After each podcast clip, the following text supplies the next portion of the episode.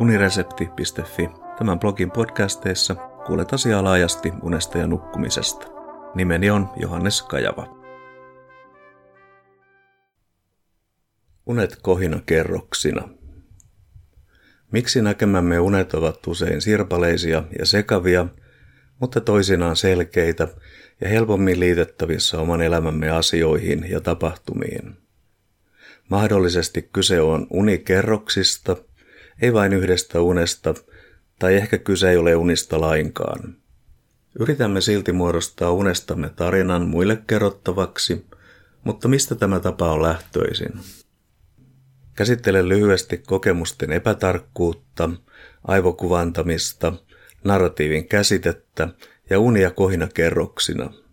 Kyse on alustavista, osittain toisistaan riippumattomista ajatuksista. Kun vaihdamme kokemuksen ulkoisesta objektista, esimerkiksi näkökentässämme olevasta tuolista, joka on myös muiden havaittavissa, uneen, vain itsemme havaittavissa olevaan kohteeseen, kokemus on täysin subjektiivinen, eikä kuvaus objektista ole muiden varmistettavissa. Mutta kuinka tarkka kokemuksemme unista on?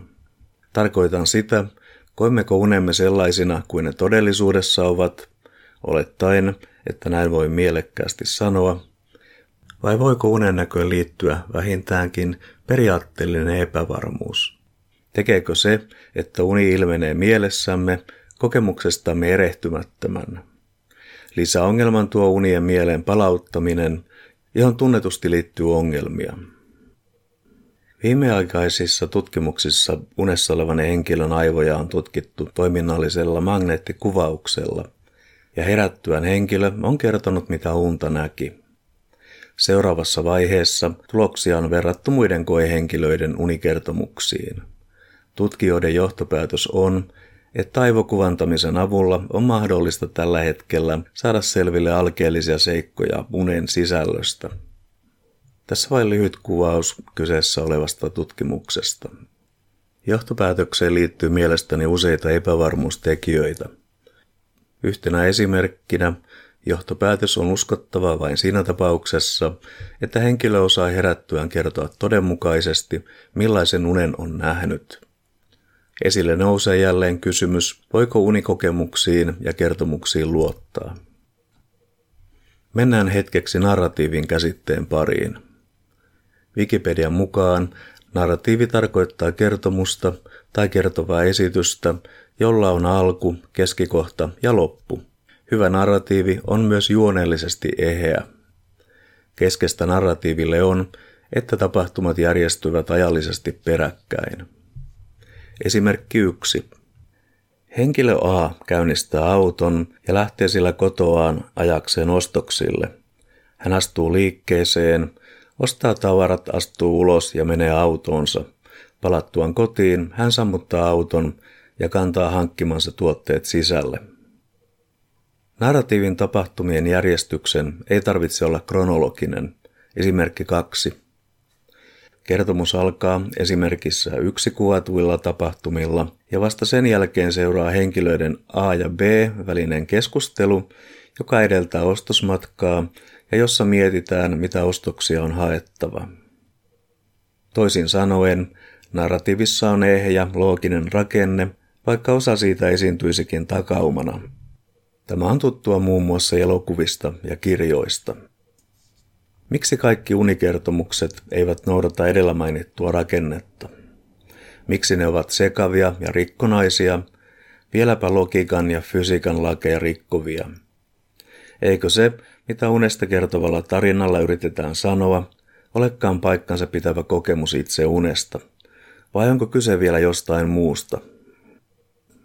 Seuraavassa eräs unikuvaus havainnollistamaan unen ja tai unikertomuksen sekavuutta ja rikkonaisuutta. Uni viime yönä. Tulin toimistoon lunastamaan, uskoakseni, maksun laskusta. Edessä istui virkailija ja hänen vasemmalla puolellaan seisoin minä. Annoin laskun hänelle ja hän kysyi, keneltä se oli. Olisin halunnut sanoa, että se lukee siellä valmiiksi ja että hänen täytyi katsoa itse. Sillä hän piteli laskua niin, ettei kyennyt näkemään sen otsikkoa. Mutta en uskaltanut sanoa näin, vaan annoin nimen Laval tai Delaval. Sitten virkailija tutki laskua sähkölaitteella. Ajattelin, että hän otti siitä kuvan röntgensäteellä.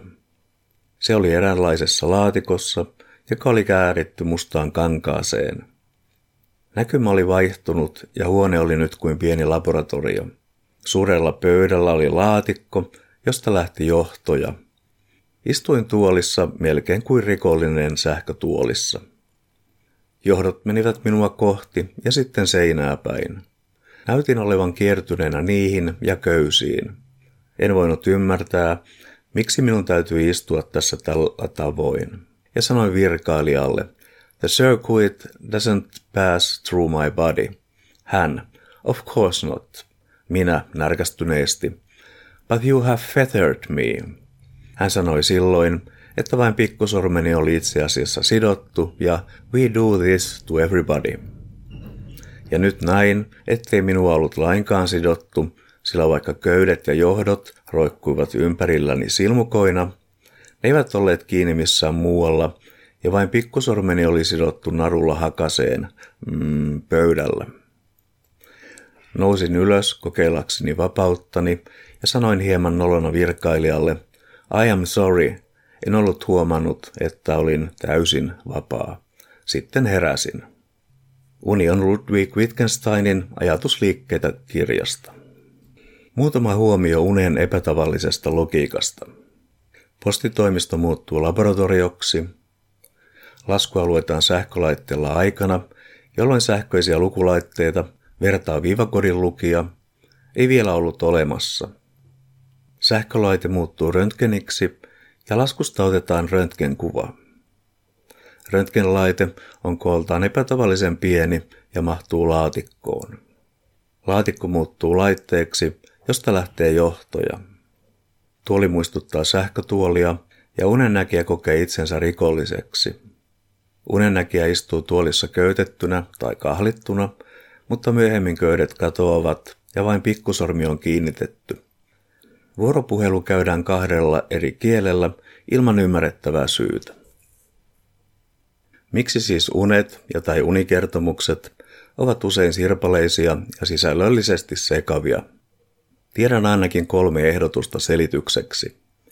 Ensimmäisen, usean neurotieteilijän esittämän näkemyksen mukaan, unet ovat aivojen kohinaa, eivät mitään sellaista, jossa pitäisi olettaa olevan jonkinlaista järkeä. Narratiivia on turha odottaa. Sitä ei ole, eikä tule. Pidän toista ehdotusta selitykseksi omanani, sillä en tietääkseni ole lukenut sitä muualta. Mikäli oletetaan tai uskotaan, että ihmiset näkevät unia, tästä tarkemmin alempana, miksi niitä pitäisi nähdä vain yhtä kerrallaan? Jospa samanaikaisesti uneksitaan vaikkapa viittä unta, rinnakkain, lomittain ja peräkkäin, ja vieläpä niin, ettei yhdenkään osan tarvitse olla jatkoa toiselle. Tämä selittäisi sekasotkun, jota uninarratiivimme usein ovat. Samanaikaisesti unijaksosta koostettu unikertomus yrittää noudattaa narratiivista rakennetta.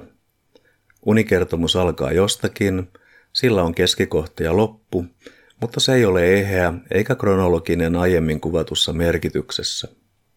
Tämä ehdotus selittäisi unien sekavuuden, mutta ei sitä, miksi näin on.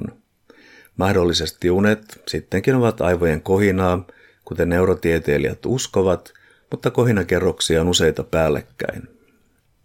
Kenties emme siis näe vain yhtä unta, jossa henkilöt, asiat, ajat ja paikat vaan sattumoisin muuttuvat toisiksi tai katoavat täysin, tai kenties emme näe lainkaan unta, vaan kyse on aivojen kohinasta, hajanaisia välähdyksiä siellä täällä, joita aivomme tuloksetta pyrkivät tulkitsemaan mielekkääseen ja ymmärrettävään muotoon. Se, että kaikki unet eivät ole vain sirpaleisia, eivätkä kaikki unet ole vain eheitä, kertoo mielestäni siitä, miten sattumavaraista uneksiminen ja unitarinat ovat. Tai kuka ties, tämä on kolmas selitysehdotus. Emme näe unia lainkaan, mutta kerromme silti herättyämme tarinan, jonka uskomme yön aikana uneksineemme. Tarina muodostuisi sitä mukaan, kun sitä kerrotaan. Tällainen näkemys pitää unia fabulointina, sepittämisenä. Syy tähän voisi olla kulttuurinen ja evolutiivinen. Esimerkiksi on käynyt niin, että kymmeniä tuhansia vuosia sitten ihmisheimon päämies tai vastaava on statustaan vahvistaakseen alkanut aamulla tarinoida mystisistä ja fragmentaarisista tapahtumista ja on nimennyt tapahtuman unen näkemiseksi. Yllä olevat näkemykset voivat herättää e- erimielisyyttä ja podcastin tekstiversion alaosassa onkin kommenttikenttä näitä ajatuksia varten. Kiitos kuuntelemisesta ja mikäli pidit jutusta, linkkaa se unesta ja nukkumisesta kiinnostuneille.